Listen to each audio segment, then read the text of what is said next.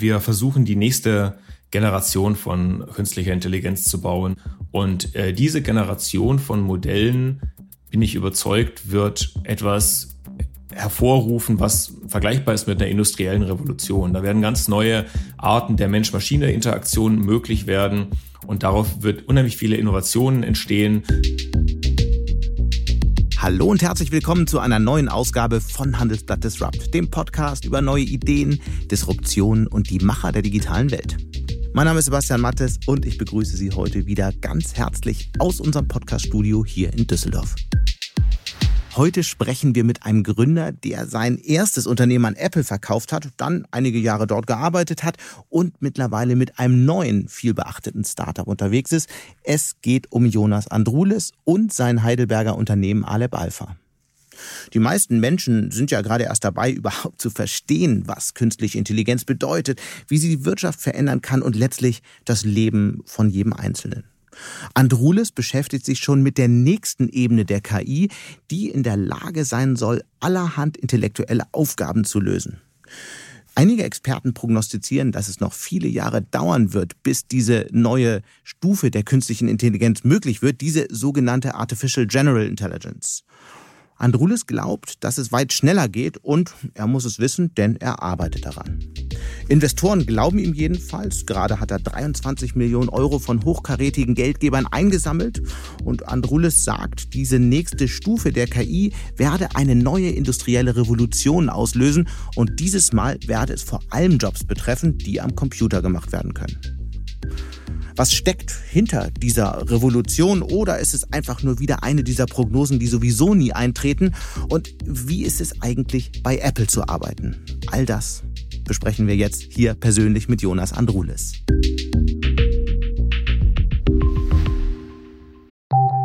Nach einer kurzen Unterbrechung geht es gleich weiter. Bleiben Sie dran. Sie leben Fairness, Kultur und Werte? Zeigen Sie Ihr Engagement als Arbeitgeber und werden Sie Teil der Fair Company Initiative. Mit der Fair Company Initiative zeichnet das Handelsblatt Unternehmen aus, die insbesondere Berufseinsteigern und Young Professionals ein faires, attraktives Arbeitsumfeld bieten. Zu den entscheidenden Werten gehören unter anderem das Engagement für Mitarbeitende, Diversity und Chancengleichheit, Nachhaltigkeit und gesellschaftliche Verantwortung. Erfahren Sie jetzt mehr unter faircompany.de. Und damit sage ich ganz herzlich willkommen, Jonas Andrulis. Hallo Sebastian. Du beschäftigst dich ja seit vielen Jahren mit dem Thema künstliche Intelligenz, mit Sprachassistenten und mit KIs, die Texte schreiben können. Wann wird denn eigentlich eine KI in der Lage sein, hier mit mir im Podcast ein Gespräch über Technologie zu führen, ohne dass es draußen jemand merkt? Also da würde ich sogar davon ausgehen, dass das die aktuelle Generation von Modellen bereits könnte. Wir sehen durchaus Modelle, die schon Weltwissen und Kontextverständnis und das, was man so gesunden Menschenverstand nennt, mitbringen und die Texte formulieren und auf ähm, Anregungen reagieren können ohne dass es auffällt, dass es sich hier um eine KI handelt. Okay. Aber ist es dann ein echtes Gespräch oder ist es dann irgendwie fake? Weil ich, mir fällt es einfach schwer zu glauben, weil ich, ich habe jeden Tag Kon äh, Kontakt mit Sprachassistenten, mit Siri zum Beispiel. Und da habe ich das Gefühl, dass die Technik viel langsamer in Gang kommt, als eigentlich vor ein paar Jahren noch prognostiziert. Ja, ähm, das stimmt auch. Also äh, Siri hatte ich ja selber das Glück, ähm, mitwirken zu können. Und ist, ich bin auch nicht zufrieden mit Siri. Also ähm, ist in der, in dem, was man so uns von KI versprochen hat. Es war ja so, dass man bei KI so das Gefühl hat, äh, es ist was Magisches, also eine echte Intelligenz, die überzeugen kann, die begeistern kann. Und wenn man dann sich die KI und dann kam Siri. ja, genau. Und, und wenn man sich die KI-Anwendungen anschaut, die dann in der Realität irgendwie deployed sind und die man verwenden kann, dann ist die sind die oft erschreckend dumm oder machen Fehler, wo man sagt, das kann ja nicht, das kann ja nicht Intelligenz genannt werden. Woran liegt das? Was ist das Problem? Warum kommt Siri nicht wirklich in Gang? Weil es ist ja nun nicht das erste Jahr, ähm, in dem sich Apple mit dem Thema beschäftigt. Das stimmt. Und ähm, also es gibt bei Sprachassistenten generell, ich will jetzt keine Apple-Geheimnisse verraten. Das ist ja bei, bei Amazon nicht besser. Äh, ja, genau, kann man drüber streiten. Ähm, und es gibt so ein paar Tricks, die verwendet werden aktuell. Und einer der großen Tricks nennt sich Canned Responses, also äh, Antworten aus der, aus der Dose. Ähm, und was da gemacht wird, ist, dass manuell eben ähm, bestimmte Antworten vorgegeben werden. Das mhm. heißt, da ist auch, da ist sogar nicht mal eine echte Intelligenz dahinter, die das also selbstständig erkennt und darauf reagieren kann, sondern das sind im Prinzip ähm, ja nett gemeinte oder vielleicht lustige oder ähm, äh, schnippische Antworten, die dann eben äh, vorgegeben vom Menschen erstellt werden. Und das ist, das ist nicht das, wo ich sagen würde, das ist echte künstliche Intelligenz. Ähm, das liegt unter anderem daran, dass man als, als großes Unternehmen verhindern will, dass die Systeme irgendwas sagen, was politisch nicht korrekt ist. Also wenn man jetzt äh, un unsere aktuelle äh, KI nimmt und äh, wenn man die jetzt äh, versucht zu provozieren mit ähm, wir, politisch unkorrekten Sachen, mit äh, zum Beispiel in Richtung in Richtung äh, sexueller Content oder in Richtung ähm, ex extrem politisch extremer Content, dann wird sie darauf reagieren und wird dann Sachen sagen als Erwiderung, wo man jetzt als ähm, Corporate Responsibility Officer sagen würde, uh, das äh, wäre besser nicht gewesen. Also das heißt, also das die, mh, die, die Sprachassistenten könnten eigentlich schon viel besser sein, sie werden nur schlechter gemacht. Ernsthaft? Sie werden, naja, nicht schlechter. Ähm, sie werden unter Kontrolle gehalten. Also ähm, das ist ja nicht unbedingt besser oder schlechter. Ähm, das ist eine Frage, will ich die ganze Flexibilität und Kreativität eines einer KI zulassen? Da gab es ja den Chatbot von äh, Microsoft, äh, Tay, glaube ich, vor ein paar Jahren mittlerweile schon auf hm. Twitter. Und der war so gebaut, dass er ähm, Inspirationen und ähm, von, aus, dem, aus der Twitter-Crowd aufgenommen hat und das, was äh, viele, viel ähm, Interaktion verursacht hat, äh, verstärkt hat. Ja, und was natürlich dann passiert ist, ähm, Trolle oder ähm, äh, Leute, die das ausprobieren wollten, was passiert, haben diesen Chatbot sehr schnell dazu gebracht, ja, rechtsradikale oder nationalsozialistische Aussagen zu tätigen. Hm. Ist wenig verwunderlich, weil es eben eine KI ist, die kein eigenes Wertesystem hat. Und wenn man die dann eben bewusst versucht, in eine Richtung zu drücken, wird es einem irgendwann gelingen. Also das ist halt so ein Ding, wo, wo insbesondere, glaube ich, auch Apple nochmal besonders vorsichtig ist, dass da nichts in die Wildnis gelangt, in die freie Wildbahn gelangt, was man nicht haben will inhaltlich. Und dann kommt noch der Punkt hinzu, dass das Modell, was wir jetzt haben, was, was ja auch OpenAI hat, also diese Größenordnung Modell, die gibt es noch nicht lange. Die gibt es erst seit, naja, einem Jahr vielleicht. Ja. Also die, ähm, und seit einem Jahr gibt's die Prototypen, die ersten Produktionsvarianten. Und dann diese Systeme in ein Produkt zu integrieren, so dass es vernünftig funktioniert, ähm, das ist nicht trivial. Das heißt, mhm. die reine Existenz eines solchen Modells schafft noch keinen persönlichen Assistenten. Vielleicht müssen wir noch mal äh, für alle, die noch nie davon gehört haben, erklären, was das jetzt ist, dieses neue Modell und was es von vorherigen Modellen unterscheidet. Ja, äh, sehr gerne. Also was da passiert ist, ist, es gibt Sprachmodelle und Sprachmodelle in der Vergangenheit waren, waren immer Systeme, die so grammatikalische Regeln verstanden haben zum Beispiel oder die äh, bestimmte Stichworte oder Stichwortkombinationen einschätzen konnten. Ähm, und zum Beispiel auch der Assistent, den man auf dem Handy kennt, wenn man irgendwas eingibt, bekommt man das nächste Wort vorgeschlagen. Äh, was jetzt in der letzten Zeit passiert ist, seit 2015, ähm, ist die Größe der KI-Modelle hat rasant zugenommen. Bis 2015 war es so, dass ungefähr eine Verdoppelung der Rechenleistung pro KI-System ähm, alle zwei Jahre passiert ist. Also das ist Moore's Law ungefähr und dass man sagt, alle zwei Jahre eine Verdoppelung der Rechenkapazität. Und seit 2015 sehen wir eine Verdoppelung alle drei, alle drei Monate. Was also da passiert ist, ist, dass riesige Modelle entstehen. Und diese riesigen Modelle werden mit self-supervised, also unüberwachten Daten trainiert. Das bedeutet, man braucht nicht mehr vom Menschen erzeugte Labels oder Annotationen, die irgendein Signal vorgeben, sondern diese riesigen Systeme sehen, vereinfacht ausgedrückt, die ganze Welt und verstehen sie auch. Also verstehen Muster, Zusammenhänge, Konzepte mhm. aus der Beobachtung der ganzen Welt. Und diese ja, Weltmodelle, äh, Foundation, Foundation Models ist ein relativ neuer Begriff dafür, sind dann in der Lage, das ganze menschliche Wissen, aber auch ähm, Sprache, auch äh, Allgemeinwissen und Interaktion, verschiedene Stile zu verstehen und wiederzugeben. Hm. Kommen wir zu euch. Äh, du hast das Unternehmen Aleb Alpha gegründet. Was macht ihr genau ähm, und warum äh, glaubt ihr, das Thema KI in Europa voranbringen zu können? Was wir, was wir machen, ist, wir versuchen die nächste Generation von künstlicher Intelligenz zu bauen. Und was das bedeutet, ist ähm, Modelle und Systeme, die nicht mehr supervised sind, also die nicht mehr einzelne funktionale Approximatoren sind. In der Vergangenheit war eben jedes KI-System auf genau eine Aufgabe trainiert. Das heißt, man hat ähm, zum Beispiel eine Fußgängererkennung auf dem Kamerabild gehabt oder eine Suche in äh, Dokumenten. Und äh, dass diese Systeme konnten immer nur diese eine Sache gemacht machen, haben dafür Trainingsdaten gebraucht und waren im Prinzip einfach eine Funktion in einem großen Programm, in einer Applikation.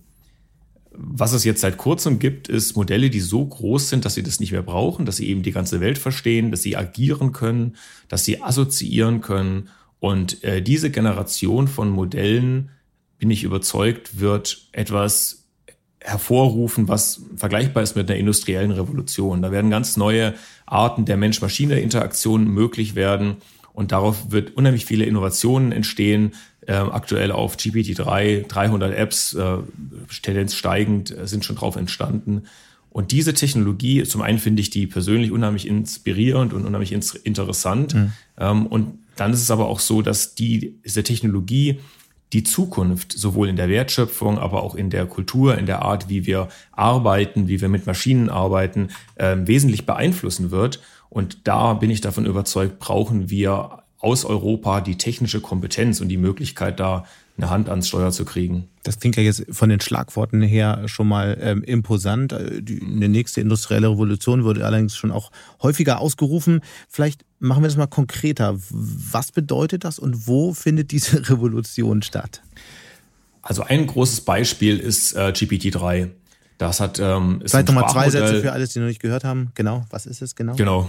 Das ist ein Sprachmodell von OpenAI was vor einem Jahr ungefähr veröffentlicht wurde. Und ähm, das ähm, markiert auch so ein bisschen die den Abschluss der Veränderung von OpenAI. OpenAI damals gegründet als Non-Profit, also als gemeinnützige Organisation äh, mit dem Ziel, die, ähm, den Zugang zu moderner KI zu demokratisieren, für allen zugänglich zu machen, Open Source ähm, zu äh, befördern.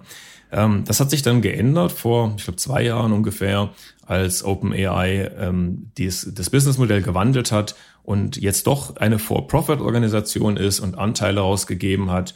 Und das jüngste Modell GPT-3 ist dann auch nicht mehr als Quellcode vor, vorhanden. Also man kann sich den, den Quellcode nicht mehr runterladen. Das, die Vorgängermodelle waren das alles noch. Mhm. Ja, das heißt, da ist die, die Transparenz abgenommen ähm, und Microsoft hat dann für eine Milliarde sich die exklusiven Rechte an dem Modell gesichert. Dort hat man also den ähm, Zusammenschluss mit Microsoft hingekriegt.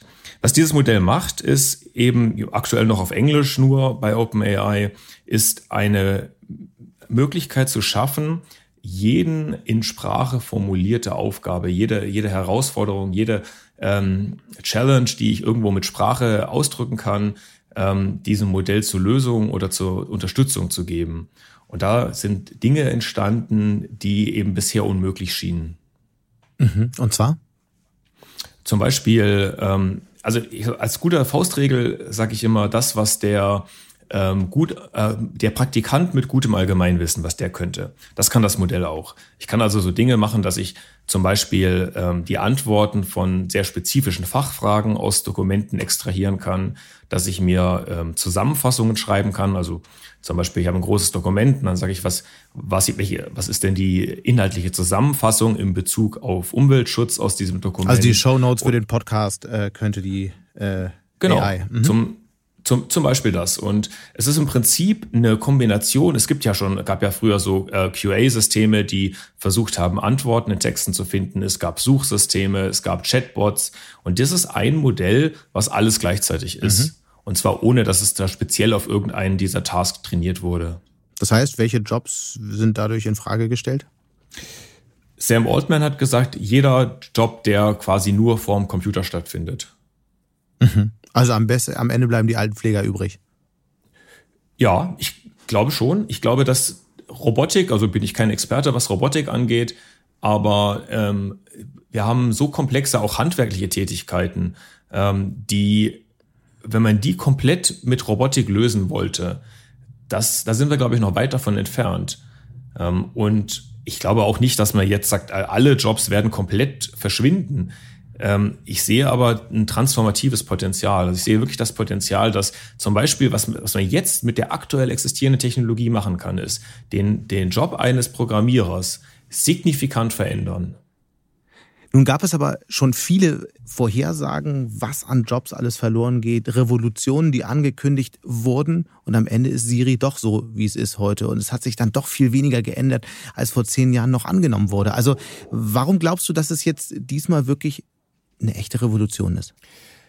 Das stimmt, was du sagst. Also wir hatten ja auch schon zwei KI-Winter, wo, wo man jeweils mit einer sehr großen äh, Euphorie reingegangen ist und gedacht hat, äh, KI verändert jetzt alles, wir werden menschenähnliche Intelligenz in Kürze sehen. Und in Wirklichkeit ähm, sehen wir ja jetzt auch gerade, eine KI kann längst nicht so viel. In vielen Unternehmen ist auch eine Enttäuschung dann erstmal gekommen, weil es dann die Technik doch noch nicht so weit ist, wie vermutet wurde. Genau, das stimmt alles. Und ähm, tatsächlich ist aber das, was wir jetzt gerade haben, das ist ja noch, wir haben es ja noch nicht mal gelauncht, äh, unser Modell. Das, was jetzt kommt, ist tatsächlich eine andere Größenordnung. Es hat einen anderen Fluglevel.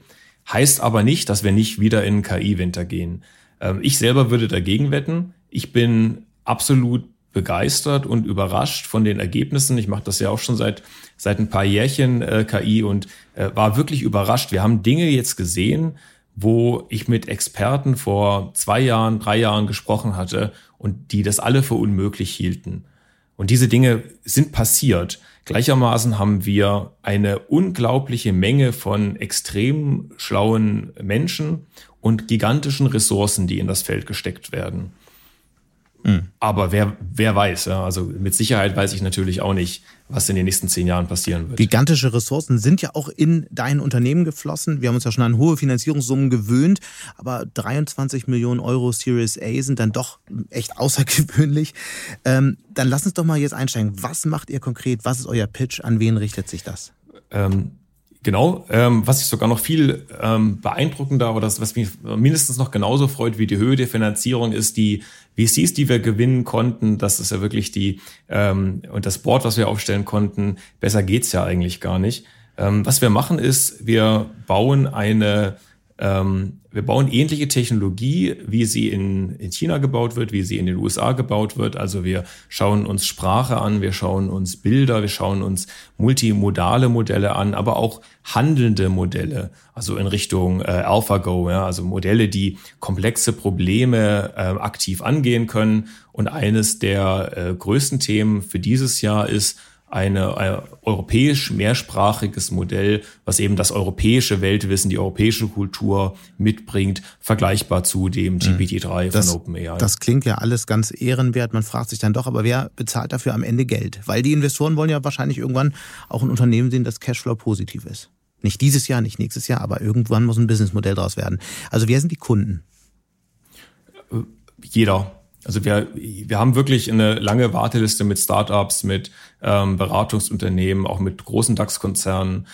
Überall in Deutschland oder auch in der, der ganzen Welt ähm, arbeiten wir mit Sprache. Jedes Feld nutzt Informationen in Sprache, seien es die internen E-Mails, sind es irgendwelche technischen Dokumente, äh, ist, sind das, ist das Chat-Kommunikation.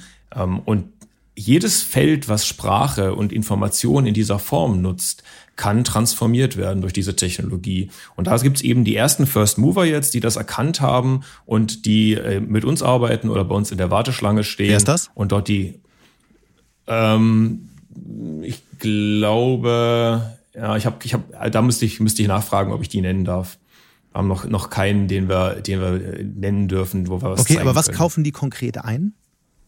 Die kaufen ähm, das Modell, also ähm, ähnlich wie bei ähm, GPT-3 ist es so, dass man, dass wir das Modell betreiben und dann kann das jeder nutzen. Also ohne eigene Trainingsdaten mitbringen zu müssen, kann ich dann meinen Use Case, meine Funktion über eine Schnittstelle, über eine API auf diesem Modell betreiben. Mhm. Und dann haben wir dazu eben noch ein, ein, ein Toolset, ein Werkzeugkoffer gebaut, was zum Beispiel Themen wie ähm, ethische Kontrolle des Modells oder äh, Anbinden von diesem Modell an Standard, äh, Ereignisse, Events, objektorientierte Datenstrukturen Also im Prinzip eine, eine, ein Baukasten, ähm, Kombination aus Modell und Werkzeugen, um neue Arten der äh, Lösungen darauf zu, zu bauen. Ich habe mich damit ja schon ein bisschen beschäftigt, aber vielleicht ist dem einen oder anderen, der uns zuhört, dann doch noch nicht ganz klar, was zum Beispiel ein DAX-Konzern mit diesem Modell dann anfängt.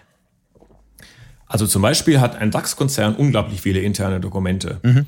Ähm, also das sind zum Beispiel ähm, äh, aus, dem, aus der Forschungsabteilung interne Dokumente, E-Mail-Kommunikation. Und jetzt sagt ein, ein Mitarbeiter des, des DAX-Konzerns, sagt, ich möchte jetzt eine bestimmte Sache rausfinden. Und ich möchte zum Beispiel rausfinden, wie hat sich denn unsere Einschätzung zu den öko, äh, ökonomischen äh, Folgen einer, einer gewissen Aktivität ähm, in den verschiedenen ähm, Niederlassungen über die letzten Jahre äh, entwickelt. Und das möchte ich, ähm, da möchte ich Cluster sehen, ich möchte die Entwicklung sehen, ich möchte eine Zusammenfassung der inhaltlichen Punkte sehen. Das wäre was, wenn ich das an einen Assistenz geben würde oder an, an, an einen Kollegen, wäre der damit locker zwei Wochen beschäftigt. Mhm. Und das kann ich jetzt ähm, mir einfach so erzeugen lassen mit KI-Assistent. Wie hoch ist der Kapitalbedarf eigentlich langfristig? Von 100 Millionen insgesamt hört man in, Invest in Investorenkreisen jetzt für den nächsten Schritt? Genau, ähm, das stimmt, davon gehe ich aus. Es ist nicht 100% leicht abschätzbar. Wir wissen, dass ähm, OpenAI an der nächsten Generation dieses Modells arbeitet und dass die eben nochmal eine Größenordnung größer wird. Mhm. Das heißt, da sind wir auf jeden Fall in der Größenordnung 100 Millionen.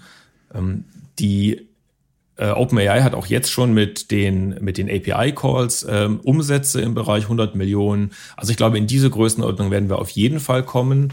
Ähm, und dann wird sich zeigen, wie schnell sich auch die Entwicklung der transformativen KI ähm, abzeichnet und eben auch inwieweit ähm, Skalierung dieser Modelle weiter ein wesentlicher Bestandteil bleibt. Das mhm. ist noch nicht ganz sicher abschätzbar. Ähm, es zeigt sich aber jetzt schon in, an Scaling Laws, äh, an, an einzelnen Experimenten, dass man davon ausgehen kann, dass diese Modelle, wenn man sie nur groß genug macht, das gesamte menschliche Wissen eben speichern und auch äh, verwendbar machen können. Mhm. Du hast immer wieder auch äh, betont, dass äh, das, was ihr tut, auch die europäische Souveränität unterstützen soll, die technologische Souveränität Europas. Das ist ja wieder so ein Schlagwort, was oft benutzt wird und irgendwie immer richtig ist. Aber äh, wie soll das funktionieren? Oder ist das, war das einfach nur in eurem Verkaufsprojekt, Prospekt? genau. Ähm, äh, nee, das ist aus meiner Sicht ganz essentiell und auch der Grund, warum, warum ich eben nicht mehr in Kalifornien bin, sondern wieder hier zwei wichtige Aspekte gibt es daran. Und der eine ist ähm, die, die Teilnahme an der Wertschöpfung. Ich bin überzeugt, dass diese Technologie einen maßgeblichen Beitrag zu der zukünftigen Wertschöpfung liefern wird. Und was passieren wird, das sehen wir ja auch schon an dem ganzen Thema Cloud-Technologie ist, ähm, wenn wir nicht selber die Kompetenz haben und die Möglichkeit, äh, diese Technologie selber herzustellen, dann wird uns die Wertschöpfung, die diese Technologie möglich macht, durch die Anbieter, deren Kunden wir dann sind, entzogen. Das heißt, es gibt dann irgendeine API von, von, von OpenAI, die werden, oder Microsoft, die werden wir benutzen, die wird es was kosten. Wie, so jetzt, wie wir den Cloud-Service von, von AWS, von Amazon benutzen, mhm. der kostet was und ähm, da, die machen dort große Margen drauf. Also das ist ein wichtiger Punkt und ich glaube, um die Herausforderungen, die auch die kulturellen, auch die sozialen Herausforderungen der Zukunft ähm, adressieren zu können, brauchen wir diese Wertschöpfung. Diese Wertschöpfung ist im Prinzip die Mittel, die wir zur Gestaltung der Zukunft verwenden können. Das ist der eine Punkt. Und der andere Punkt ist, da, das sehen wir jetzt auch schon, dass diese ähm, KI-Systeme, dadurch, dass wir sie aus europäischem Datensatz trainiert haben, haben sie nicht einfach nur ein Sprachverständnis. Man könnte ja jetzt auch sagen, gut, warum nehme ich dann nicht einfach einen Übersetzer und benutze das US-Modell und, und übersetze halt einfach vorher, was, was ich rein und raus ähm, gebe. Ähm, aber wir sehen auch, dass diese Modelle unsere Werte mit aufnehmen, unsere Kultur mit aufnehmen. Also zum ein, ein Beispiel ist, äh, wenn man unser äh, Modell fragt, äh, was der Lieblingsfußballverein ist, sagt FC Bayern München. Und wenn ich aber den äh, GPT-3 frage, dann sagt's äh, New York Yankees. Ja, also da, da, da sieht man halt, äh, ist vielleicht ein äh, triviales Beispiel, aber man sieht eben, dass hier mehr aufgenommen wird als nur reines Sprachverständnis, sondern eben auch der ganze Kulturkreis. Mhm. Es ist ja trotzdem, bleibt die Frage, warum du glaubst, mit einem kleinen Unternehmen aus Deutschland gegen die technologischen Supermächte USA und China ähm, ähm, anzukommen. Auf der anderen Seite, du hast ja beschrieben, wie viel Geld in, in, in das Thema in den USA geflossen ist, in China. Äh, warum glaubst du, dass du es hinkriegst in Deutschland? Ähm, also wir haben eine der großen Vorteile, die wir noch haben in Deutschland, ist, wir haben phänomenale Hochschulen, wir haben gigantisch gute Forscher. Das hat man auch, sieht man ja auch daran, ähm, wenn man, wenn man in den USA ist. Also in, in meinem Projektkontext damals war jeder fünfte Deutsch. Das heißt, wir haben die Spitzenleute und die wollen auch gar nicht unbedingt aus Deutschland weg. Die wollen aber eben an den besten Projekten arbeiten. Und diese Möglichkeit war in der Vergangenheit eingeschränkt. Das heißt, wir, wir kommen erstmal an die, an die guten Leute ran. Und dann habe ich auch das Gefühl. Aber die gehen ja, ja bisher eher zu Amazon und Google, wie man immer genau. hört. Mhm. Genau, das machen sie. Das machen sie aber deswegen, weil sie an der Spitzentechnologie arbeiten wollen und weil es da eben außerhalb der Technologiegiganten nicht viel Möglichkeiten gab mhm. in Deutschland. Aber warum zur Hölle gründet man dann ein Unternehmen in Heidelberg? Also wenn man nach ähm, München oder nach Berlin oder wo auch immer hingehen kann. Ja, ähm, das ist tatsächlich hat sich das, äh, glaube ich, auch als ganz, ganz äh, pfiffig rausgestellt. Denn ähm, klar, in München, in Berlin, in Zürich gibt es äh, viele äh, KI-Startups und, und die Szene ist. Netzwerk, ähm, genau, Programmierer, ja, die man einstellen richtig. könnte. Genau, das gibt's alles. Wir haben aber hier in, in Heidelberg, also in der ganzen Gegend, sind wir auch umgeben von Top-Hochschulen. Und es sind auch viele Ingenieure, viele Techniker hier unterwegs. Das fängt an mit, äh, mit Karlsruhe, KIT, wo ich ja selber herkomme, aber auch natürlich Heidelberg selber. Wir machen mit der TU Darmstadt unglaublich viel. Ähm, haben, die haben auch phänomenale Leute.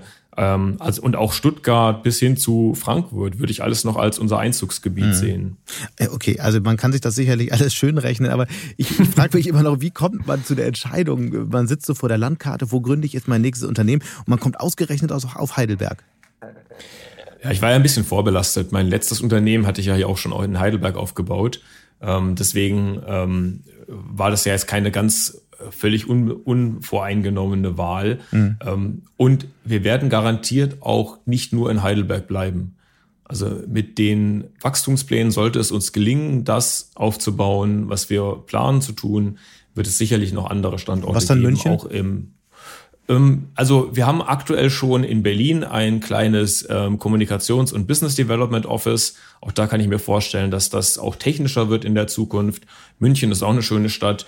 Äh, auch gerade das, das deutsche Ausland, also das, das europäische, ähm, unsere europäischen Nachbarländer, da wir jetzt schon die fünf großen europäischen Sprachen beherrschen, und ähm, wäre es mir schon wichtig, in den nächsten zwölf Monaten stärker auch ähm, die, die europäische Mission weiter voranzutreiben. Mhm. Du hattest es äh, vorhin schon angedeutet. Du hast, nachdem du dein erstes Unternehmen in Heidelberg gegründet hast, ähm, bist du von quasi ähm, mit deinem Team von Apple übernommen worden und hast dann, so wie man hört, dich äh, dort mit selbstfahrenden Autos beschäftigt, später bei Siri. Was hast du da genau gemacht bei Apple? Ja, äh, also das Ganze nennt sich Special Projects Division und da war ich in der KI-Forschung, in der Leitung äh, Details schwer zu sagen, ja, weil heißt Special Projects Division ist geheim. Ähm, aber dass Themen wie äh, Autonomie, dass die eine Rolle spielen dort, ist ja wenig, äh, ist ja nicht geheim. Und ich habe auch äh, bei Siri in der KI-Forschung mitgearbeitet. Was würde eigentlich jetzt passieren, wenn du die ganzen Details hier verrätst? Gute Frage. Ähm, Wollen wir es ausprobieren? Äh, nicht unbedingt. Ähm, das ja, war kein Nein. Ich, genau. äh, was, was bietest du? Nee, also ich, ich glaube, das ist, äh, ähm, äh, es wäre auch nicht mein Stil, da äh, vertragsbrüchig zu werden. Okay. Ähm, aber was war so das äh, Spannendste, was du da gemacht hast? Kannst du vielleicht ein bisschen abstrakt erzählen? Das ist ja doch schon ein Unternehmen, von dem man recht wenig hört und selten mit Menschen spricht, die dort gearbeitet haben. Das stimmt. Und ähm, auch während ich da war, hat sich äh, tatsächlich Apple auch ein bisschen geändert, was das angeht. Apple war auch die KI-Forschung insbesondere war in der Vergangenheit immer sehr verborgen. Man hat eigentlich KI-Forschung gar nicht mit Apple assoziiert. Ähm, und das hat sich geändert. Ähm, Apple war ja auch Zeit. lange gar nicht so stark in der KI-Forschung, oder? Also die, die, die, die Erfolge haben eher andere Unternehmen gefeiert. Kann man so sagen war aber auch ein Thema der Außendarstellung, weil man, weil man es eben bewusst nicht nach außen kommuniziert hat. Also Apple hat ähm, oft. Also Siri ist so schlecht, damit keiner merkt, wie gut die KI eigentlich ist. Genau, richtig. Das ist alles, alles ein Riesenbluff. ähm, Apple hat in der Zeit, wo, wo ich dort war, äh, zum Beispiel auf der, auf der NeurIPS, auf einer der wichtigsten Machine Learning Konferenzen, äh, erstmals als Apple einen Vortrag gehalten und mhm. hat gesagt, hier, wir sind Apple, wir sind die KI-Forschung von Apple, das machen wir so und ähm, seitdem auch intensiver mit der Community in den Austausch gegangen. Mhm. Was ich ich habe unglaublich interessant fand bei Apple. Also ich habe dort äh, phänomenale Leute kennengelernt. Da sind wirklich brillante Denker unterwegs und auch gerade in der KI-Forschung ist es ein sehr freies Arbeiten, ähm, wo man wo man nicht unter, unter einer starken Kostenkontrolle äh, steht, wo man wirklich versucht, den äh, Forschern die Kreativität zu lassen und die Freiheit zu lassen, was natürlich auch Probleme mit sich bringt im Sinne von, ähm, wie kriege ich das Ganze noch unter Kontrolle, wie kriege ich dann am Schluss irgendwas raus, was ich dann auch de äh, delivern kann. Hm. Wie hast du die Kultur ansonsten bei Apple erlebt? Das Unternehmen wird ja von vielen stark bewundert, aber wie sieht das eigentlich von innen aus, frage ich mich immer wieder. Ist es wirklich die Kathedrale der Kreativität, wenn man so will, oder ist Apple am Ende doch wieder wie jeder andere Konzern dominiert von Politik, Seilschaften und, naja, letztlich lebenden Hierarchien? Ja, ich glaube, beides ist richtig. Also äh, aus meiner persönlichen Perspektive ähm, war ich dann am Schluss so intensiv auch in Konzernpolitik involviert, dass ich dann also sagen muss, für mich selber war das keine artgerechte Haltung mehr. Äh, ich habe aber dort Forscher, Designer, Denker kennengelernt, die wirklich sehr kreativ und sehr, ähm, sehr auch leidenschaftlich an, an Themen arbeiten.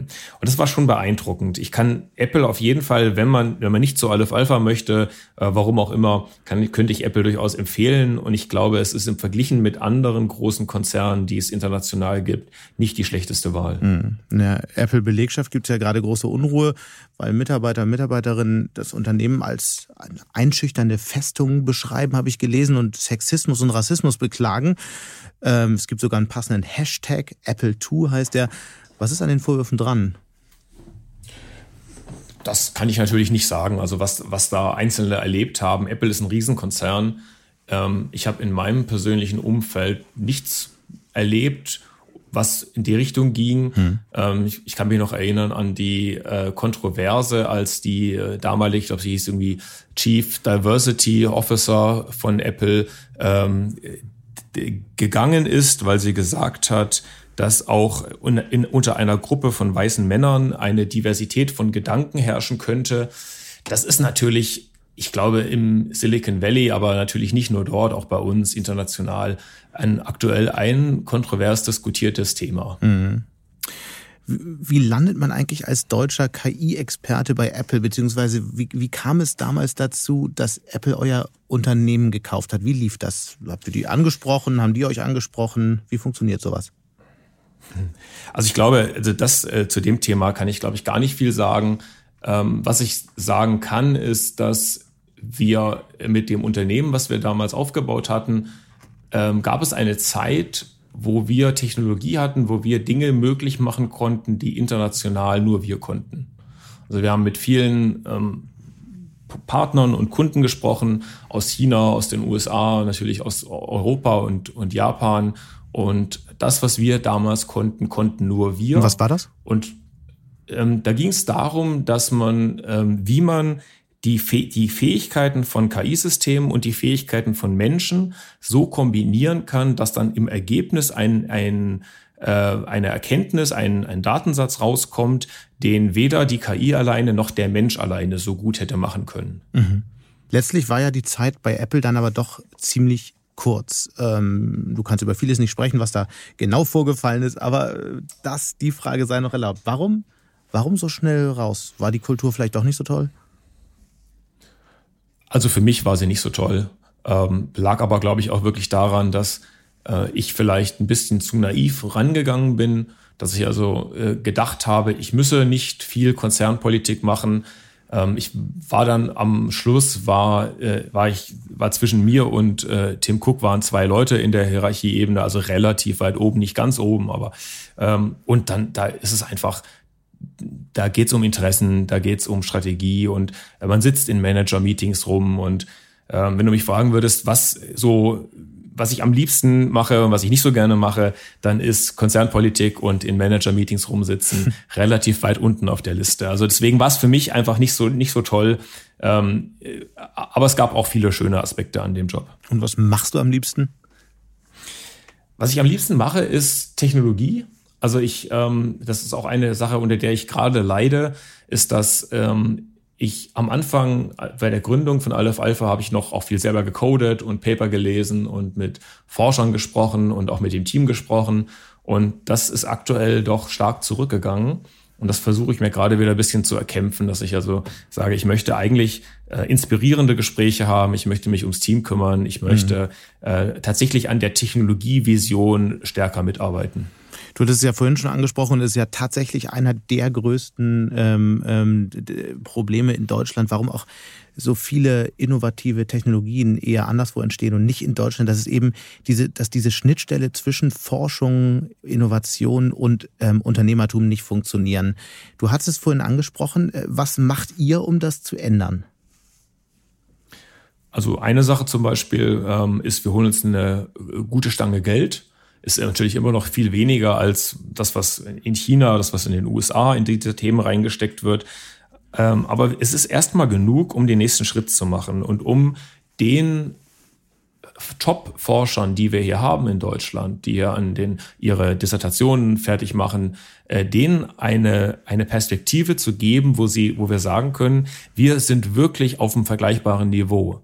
Wir haben das jetzt auch unter Beweis gestellt äh, in der Vergangenheit. Also wir haben ja schon existierende Technologie, die wir, die wir zeigen können. Und da können wir sagen, wir haben die richtigen Partner, wir haben die richtige Technologie und wir haben ein Team, was absolute Champions League Kicker sind. Mhm. Und äh, das ist attraktiv. Und da merken wir auch, dass wir Bewerbungen von überall aus der Welt bekommen. Vielleicht nochmal aus der Vogelperspektive. Nun ähm, hast du dich entschieden, von Apple wegzugehen, äh, Deutschland, nach Deutschland zurückzukehren. Wie blickt man eigentlich, wenn man so lange für ein amerikanisches Unternehmen, für eines der wichtigsten Technologieunternehmen der Welt gearbeitet hat, verhältnismäßig weit oben, oben in der Hierarchie. Wie blickt man aus so einer Perspektive dann auf Deutschland und auf das, was hier passiert? Was sieht man da? Im Positiven wie im Negativen vielleicht? Ja, im, also in der gerade diese, also ich, eine Sache, die mich gerade besorgt, ist, dass wir uns zur, zur Dysfunktionalität äh, kritisieren und regulieren. Dass wir also bei aller berechtigten Notwendigkeit auch, um sich diese Technologie anzuschauen und zu sagen, wir wollen auch einen Blick auf die Folgen haben. Wir wollen das auch ähm, interdisziplinär und ganzheitlich betrachten. Das ist alles richtig.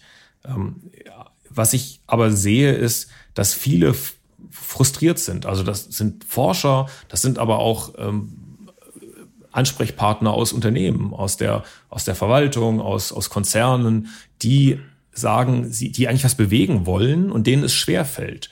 Und das ist eigentlich traurig. Kannst du es mal mit ein paar Beispielen hinterlegen, äh, auf was du da, auf was du dich beziehst? Meinst du da die ähm, KI-Regulierung, wo man darüber spricht, ob KI ein Bias hat oder nicht und wie man das ändern könnte? Oder worauf spielst du an?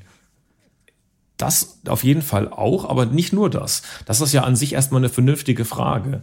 Ich glaube, jeder, der, der in Deutschland unterwegs ist, der kennt die Komplexität, die wir in unserer Verwaltung haben. Mhm. Also das oh, ja. ist, es ist alles, es ist alles schwierig. Ähm, und auch innerhalb eines Konzerns, wenn man irgendwas verändern will. Es ist immer schwierig, es ist immer sehr ähm, formal aufwendig und wir haben auch so ein bisschen eine Kultur, die den, die, die dem Kritiker eine gewisse Intelligenz unterstellt. Also wenn man sagt, das ist, man kommt immer gut an, wenn man kritisiert, wenn man sagt, oh, das ist alles nicht so einfach. Da liegt man nie falsch. Äh, genau, richtig. Also so, das ist immer einfacher und ähm, wir neigen dazu, eine Kultur zu entwickeln, wo, wo jeder am liebsten in Deckung bleibt. Ähm, weil man nicht das Falsche sagen will, weil man nicht äh, sich exponieren will. Und ähm, das ist halt so eine, so eine Kultur, die höchstens noch verwalten kann. Aber was, äh, wo, wo siehst du die genau? Lass uns das mal mit ein paar Beispielen illustrieren. Eigentlich überall. Ähm, also ein Beispiel ist, äh, ist zum Beispiel, ähm, was, was wir ja versuchen zu tun, ist zu sagen, wir wollen diese Technologie, die wir haben, wollen wir auch der digitalisierten Verwaltung zugutekommen lassen. Also wir sagen, na, Digitalisierung von, von Verwaltung ist sowieso eine der wichtigen Aufgaben, die wir haben als Gesellschaft. Das sollte doch mit europäisch souveräner KI unterstützbar sein. Und ähm, da kommen wir natürlich in diese ganzen äh, Themen wie äh, Vergaberecht, äh, Zuständigkeitsgerangel. Ja, und ähm, ich habe so viele ähm, auch äh, Politiker oder, oder äh, hohe Beamte kennengelernt, die auch die strategische Implikation verstehen, die wirklich was bewegen wollen und trotzdem man da mit wichtigen Leuten spricht, die alles verstanden haben und gestalten wollen, ähm, fällt es denen schwer. Die, die kriegen, kriegen das nicht so schnell auf die Straße, wie sie gerne wollten. Und das ist auf der einen Seite verständlich, weil wir wollen natürlich auch Missbrauch und Willkür verhindern. Mhm. Auf der anderen Seite ist es frustrierend. Aber was ist, was ist das Problem, wenn man ein paar kritische Fragen kriegt? Das ist überhaupt kein Problem. Das ähm, ist sogar im besten Falle ist das sogar konstruktiv und, und bereichernd. Mhm. Das Problem ist dann da, wenn die Fragen oder wenn, wenn die Kritik so entsteht, dass sie am Schluss lähmend ist. Ich kann natürlich ähm, jede, jede Innovation, ähm, jedes Experiment, jeden Schritt nach vorne, kann ich aus so vielen Dimensionen auch wenig hilfreich kritisieren, dass man dann am Schluss zu dem Ergebnis kommt, ja, dann mache ich halt am besten gar nichts. Das ist das sicherste. Das heißt, du argumentierst so ein Stück weit in die, ähm, diese Argumentationslinie Deutschland wäre eher technologiefeindlich, fortschrittsfeindlich, zu konservativ, um voranzukommen, richtig? Ja, und zwar nicht nur rein technologiefeindlich, das gibt's natürlich auch. Ich glaube generell Veränderung. Also ich glaube, jede Veränderung ist, ist natürlich, es geht auch nicht nur, nicht nur Deutschland so, sondern äh, andere Länder geht es da zum Teil natürlich ähnlich. Ähm, aber diese, diese Mut, der Mut zur Veränderung ähm, ist schwierig. Interessant. In, Natürlich, Umf in Umfragen sagt die Mehrheit der Deutschen, sie wollen Veränderung. Gerade jetzt. Gerade jetzt nach der Bundestagswahl. Ja, vielleicht ändert sich das jetzt auch gerade. Äh, kann, kann ja gut sein. Aber vielleicht also, sagen sie es auch ähm, nur. Ja, vielleicht wollen sie auch vor allem, also Unzufriedenheit ist das eine. Und das andere ist dann, wie reagiere ich darauf, wenn sich in meinem ganz konkreten Arbeitsumfeld oder privaten Umfeld eine Sache fundamental ändert jede, jede Sache kann man ja sinnvoll kritisieren. Das heißt ja nicht, dass die, dass die Kritikpunkte oder auch Ängste, dass die, die müssen ja nicht, nicht falsch sein. Man findet ja immer eine Sache, wo man sagen kann, oh, das müssen wir genau betrachten oder hier könnte etwas passieren, was es zu verhindern gilt. Hm. Gibt es noch ein Beispiel dafür, wo du wo du siehst, diese, diese Angst vor Veränderung, diese Art, konservativ zu sein, ängstlich auf neue Technologien zu schauen? Weil ich meine, ihr habt immerhin gerade 23 Millionen äh, eingesammelt und, und kriegt überall positive Presse. Also ihr könnt euch ja nicht beschweren. Nee, richtig, genau. Also wir können uns nicht beschweren. Die, die VCs sind klasse, ähm, die, die wir haben. Wir haben auch ein paar Partner und, und äh, Ansprechpartner auf Markt- und Kundenseite, die ich, die ich klasse finde.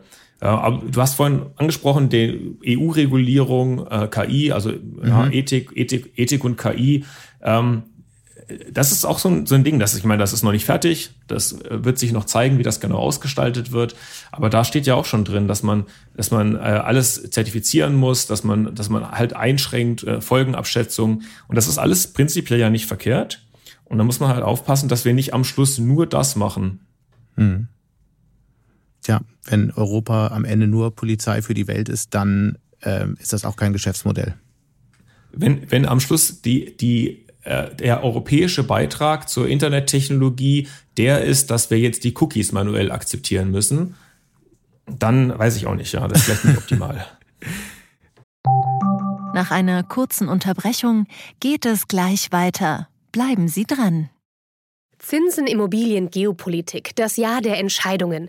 Das ist das Motto des diesjährigen Bankengipfels. Banken sehen sich gerade mit einer Vielzahl von Krisen konfrontiert. In dieser Situation sind unabhängige Information und Orientierung wichtiger denn je. Beim Bankengipfel erwarten Sie daher News und Networking sowie wertvolle Impulse von Vordenkern aus Banken und Tech. Wir freuen uns auf Sie am 4. und 5. September in Frankfurt.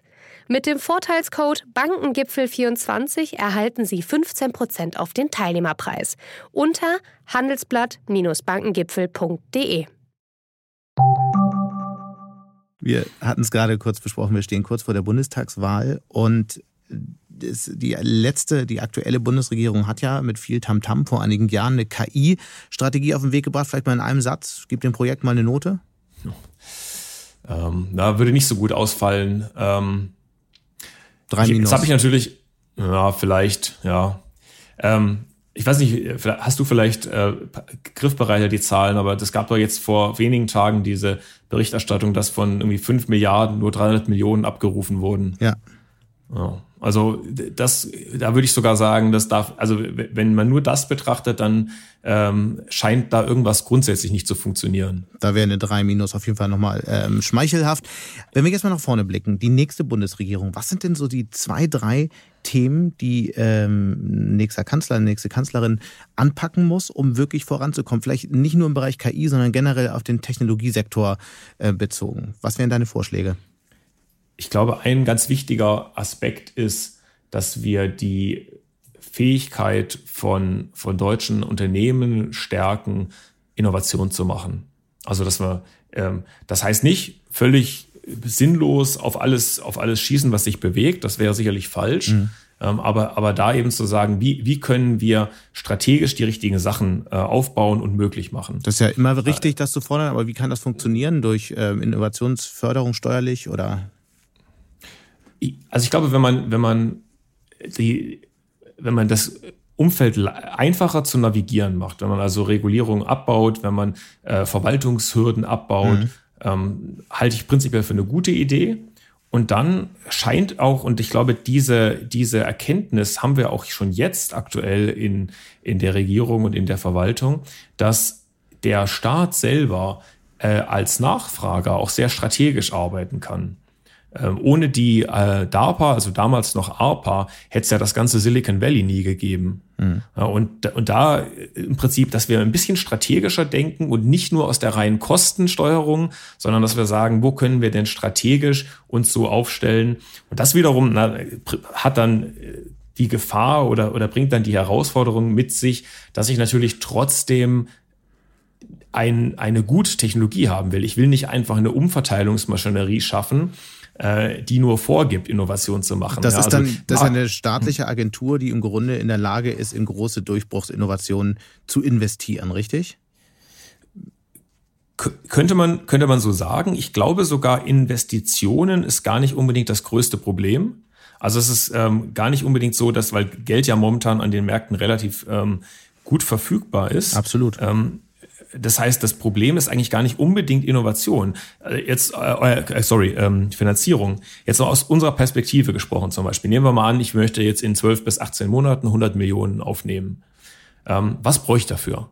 Was ich dafür brauche, was ich dafür brauche, ist nicht unbedingt staatliches Geld. Was ich dafür brauche, ist ich muss bis dahin unter Beweis gestellt haben, dass wir in der Lage sind, ein europäisches Open AI aufzubauen. Also ich muss sowohl die richtigen Leute einstellen da mache ich mir wenig Sorgen, das kriegen wir schon irgendwie hin. Unsere Bewerbungen sehen super aus aktuell. Und dann muss ich aber auch zeigen, dass es realistisch ist, dass diese Technologie, die wir haben, die Basis eben für transformative neue Use Cases schafft. Mhm. Also zum Beispiel, wenn, wenn also in zwölf Monaten äh, äh, es möglich scheint, dass die nächste Generation der digitalisierten Verwaltung ähm, wesentlich unsere Technologie mitnutzt, dann wird es mir auch gelingen, 100 Millionen zusätzlich aufzunehmen. Und wird das klappen? Ähm, ich wette auf Ja. Als letzte Frage, wir haben über viel Technik gesprochen, wir haben über Politik gesprochen, äh, über die industrielle Revolution, vielleicht nochmal persönlich, bezogen auf jeden Nutzer in den nächsten Jahren. Was ist denn so der Lebensbereich, der durch künstliche Intelligenz am stärksten verändert wird? Vielleicht äh, ein Gedanken, den man so bisher nicht hatte. Was ist das Feld, was man, das man bislang übersieht? Ich glaube, der, die Arbeitswelt, also die Arbeitswelt des Büroarbeiters.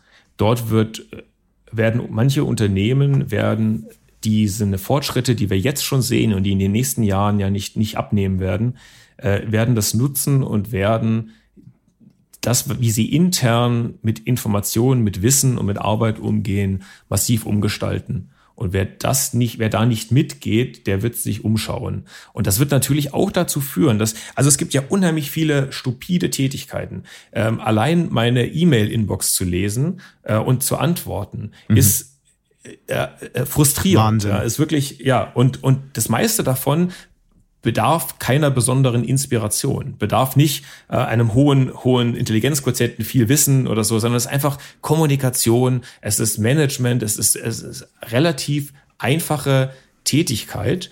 Und ich glaube, da kann sich sehr viel entwickeln. Und das, was wir tun, wie wir gelernt haben, mit dem Computer umzugehen, also mit so einer komischen Tastatur, die Klicker, Klicker, Klicker macht und wenn wir irgendwelche Buttons drücken und Text in Textfelder eingeben, ich glaube, diese Art der Mensch-Maschine-Interaktion ist auf dem Weg nach draußen. Was heißt das dann eigentlich vielleicht für Menschen, die jetzt auch gerade ins Berufsleben gehen? Was sollten sie, ich habe vorhin halt halb scherzhaft gesagt, der Altenpfleger bleibt noch übrig, aber was bleibt denn dann noch übrig? Sind das kreative Tätigkeiten und wenn ja, in welchem Feld und wo wird da die KI in den nächsten Jahren möglicherweise auch eindringen?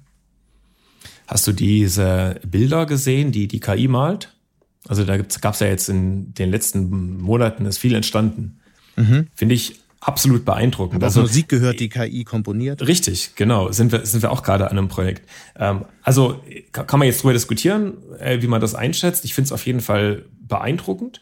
Ähm, ich glaube, wir werden über kurz oder lang, ich bin mir nicht sicher, wie lang das, wie schnell das jetzt geht, werden wir in eine äh, Zeit kommen, in der unser Zusammenleben sich nicht mehr primär an der Arbeit orientieren kann. Wir sind, wir waren immer schon eine, also Menschheit war immer schon geprägt dadurch, dass wir gemeint, durch die gemeinsame Arbeit äh, überlebt haben. Wir haben, wir haben gegen die, gegen die Widrigkeiten der Welt gekämpft, um zu überleben ähm, und haben eben da unser Zusammenleben anhand der Arbeitsleistung orientiert. Und ich glaube, diese Zeit geht vorbei. Wir kommen in eine Zeit, äh, das ist äh, Stichwort transformative KI, also der Übergang in eine äh, Zeit, in der Menschen nicht mehr die maßgeblich prägende Instanz auf diesem Planeten sind. Aber wird das nicht schon seit 50 Jahren prognostiziert? Ja. so, und äh, wird es dann nicht noch weitere 50 Jahre und dann nochmal 50 Jahre dauern und irgendwie kommt es dann doch ganz anders? Ja, vielleicht. Also, äh, es ist fair, ja. Äh, gab's, gab's immer schon diese Visionen und äh, es gibt äh, jetzt auch wieder viele, die die diese Perspektive aufzeigen. Und es gibt aus meiner Sicht auch ein paar handfeste Indizien dafür. Aber wer weiß, also kann, ist absolut möglich, dass wir in 20 Jahren uns wieder treffen und sagen, nee, das war alles Mumpitz. Äh, wir sind gerade im dritten KI-Winter. Also ich habe gelernt, in 20 Jahren treffen sich hier zwei KIs und quatschen miteinander. Ähm, bleibt die letzte Frage noch, äh, auf, auf welche Veränderung durch KI freust du dich am meisten, dass bald du deine KI schicken kannst in so ein Gespräch? In, in so einem Gespräch vielleicht nicht, weil das hat mir wirklich Spaß gemacht. Aber es gibt viele Gespräche, in die würde ich gerne eine KI schicken. Und es gibt viele E-Mails, die würde ich gerne durch eine KI beantworten lassen. Ähm, ich glaube, dass viel von dem, was wir, was wir tun, was wir jeden Tag tun, ist nicht inspirierend. Und das ist nicht nur Arbeit, das ist auch solche Sachen wie Haushalt. Das, das ist blöd, dass man das machen muss, aber das muss man halt machen. Ähm, und wir können, glaube ich, eine Zukunft gestalten, in der wir sehr viel freier sind in, in unserer in dem Ausleben unserer Präferenzen und, dem, was uns wirklich ausmacht. Und das ist nicht äh, E-Mails beantworten, das ist nicht äh, äh, Wäsche zusammenlegen. Leider wird die KI sobald ähm, schmutzige Töpfe nicht schrubben können. Das muss man manchmal noch mal. Wir warten es ab. Das war, ich fand es sehr, sehr spannend, Jonas. Ganz herzlichen Dank. Und wir werden auf jeden Fall weiter verfolgen, wann die große industrielle Revolution, die du angekündigt hast, wirklich beginnt. Super, danke. Und damit sind wir auch schon wieder am Ende von Handelsblatt Disrupt. Wie immer freue ich mich über Kommentare in der Handelsblatt Disrupt LinkedIn-Gruppe oder senden Sie mir gerne eine Mail. Die Details finden Sie wie immer in den Show Notes. Danke an dieser Stelle auch für die Unterstützung von Johann Lensing und Regina Körner und Migo Fecke von professionalpodcast.com, dem Dienstleister für Strategieberatung und Podcastproduktion. Wir melden uns nächste Woche Freitag wieder. Bis dahin wünsche ich Ihnen eine schöne Woche und interessante digitale, aber natürlich auch analoge Zeiten. Ihr Sebastian Mattes.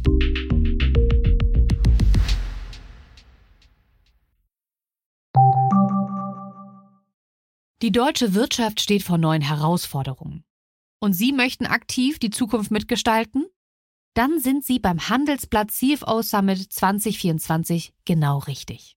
Erleben Sie hochkarätige Speaker und CFOs renommierter Unternehmen wie Amazon, Google oder SAP. Seien Sie Teil dieses exklusiven Gipfeltreffens am 11. und 12. Juni in Düsseldorf. Mit dem Code Podcast sparen Sie bei der Anmeldung 15 Prozent. Alle weiteren Infos unter handelsblatt-cfo-summit.de.